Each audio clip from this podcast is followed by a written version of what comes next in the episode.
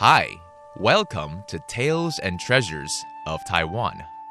This is a show about a multitude of cultural facets here in Taiwan, from religions to customs, festivals to tourism, performing arts to indigenous culture, and of course, the culinary goodness of Formosa. It's your one stop shop to all things Taiwan, and I'm your host, Joey. 欢迎大家收听《台湾文化新视野》，我是主持人 Joey。对居住在世界各地的华人来说，过年是一年中最重视的传统节日。从尾牙到送灶神，走春到回娘家，开工到走花灯，这个月我们就一起来聊聊过年的各种传统习俗和由来。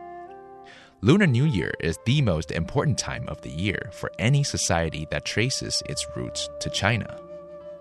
Starting from the year end banquet all the way to Lantern Festival, traditional Lunar New Year celebrations are comprised of many customs and rituals that must be strictly followed.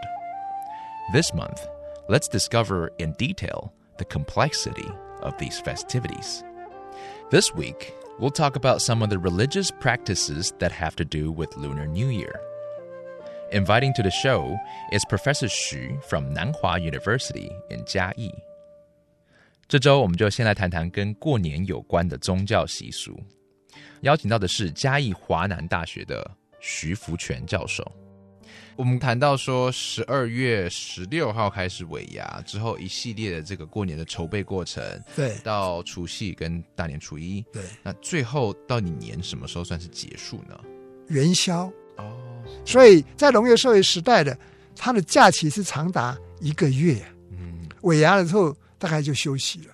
即使进入工业社会了，我们有一些船产了，它有些工人尾牙完了就开始放工人回家乡了。哦，大部分都在元宵都要再回来，呃，上岗了，嗯，呃，就位工作。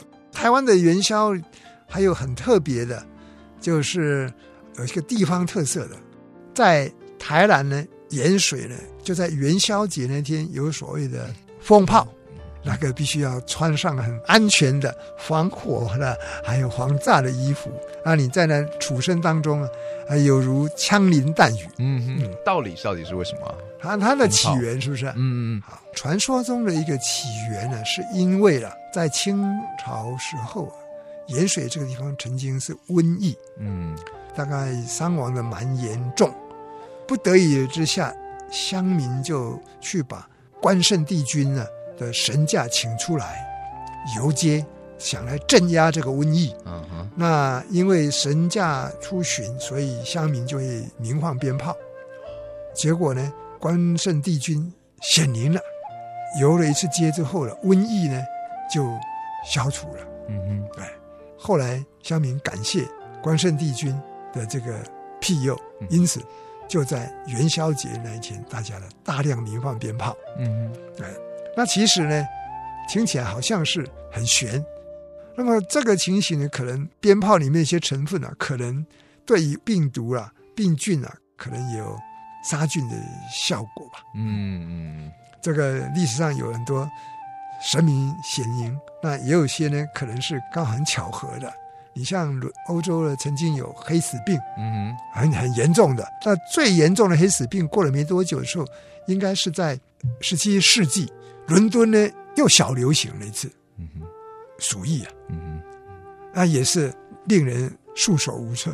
结果呢，伦敦不幸发生了一场大火，嗯哼，那一场大火呢，把很多老鼠呢烧掉了，嗯，结果鼠疫也就获得平定了。嗯哼，爆竹啊，嗯。也是有驱邪的作用。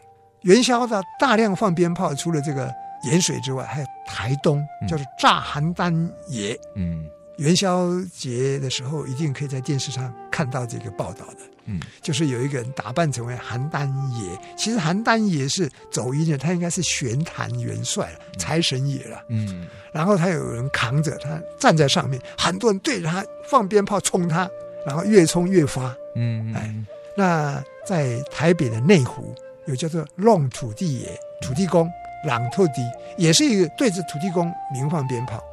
它更早以前叫做烤炮城，嗯哼，就是丢这个鞭炮的准度的一个比赛。嗯哼，会有一个竹棍吊很高，它里面放了很多鞭炮在里头了。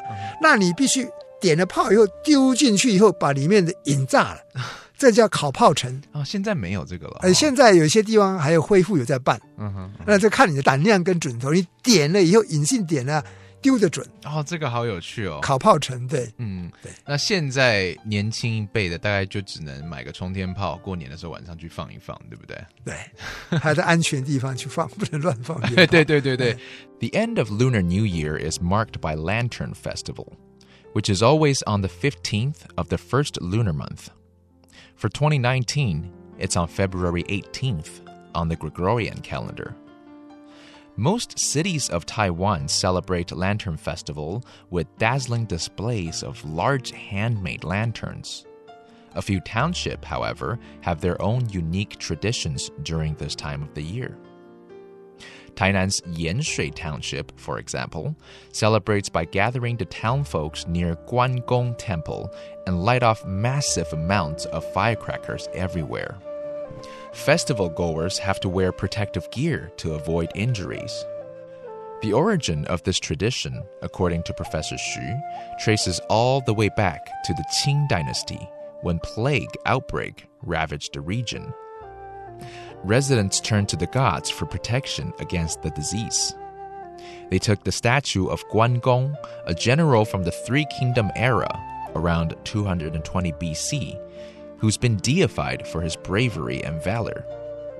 They paraded the statue around town in hopes that the power of the deity can suppress the plague. Since it's customary to light fireworks during parades, the township of Yanshui made it a yearly tradition to celebrate the end of Lunar New Year and to receive blessing from the deity. In Taidong, they also celebrate Lantern Festival with firecrackers.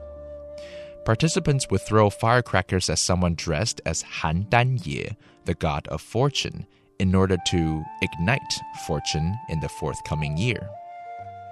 Most celebratory traditions have to do with firecrackers, as it's believed to be a symbol of prosperity and repels bad luck. That's it for our conversation about the religious celebration during Lantern Festival. Tomorrow, we'll talk about the social aspect of Lantern Festival in Taiwan. This is another Tales and Treasures of Taiwan. I'm Joey. Have a good night.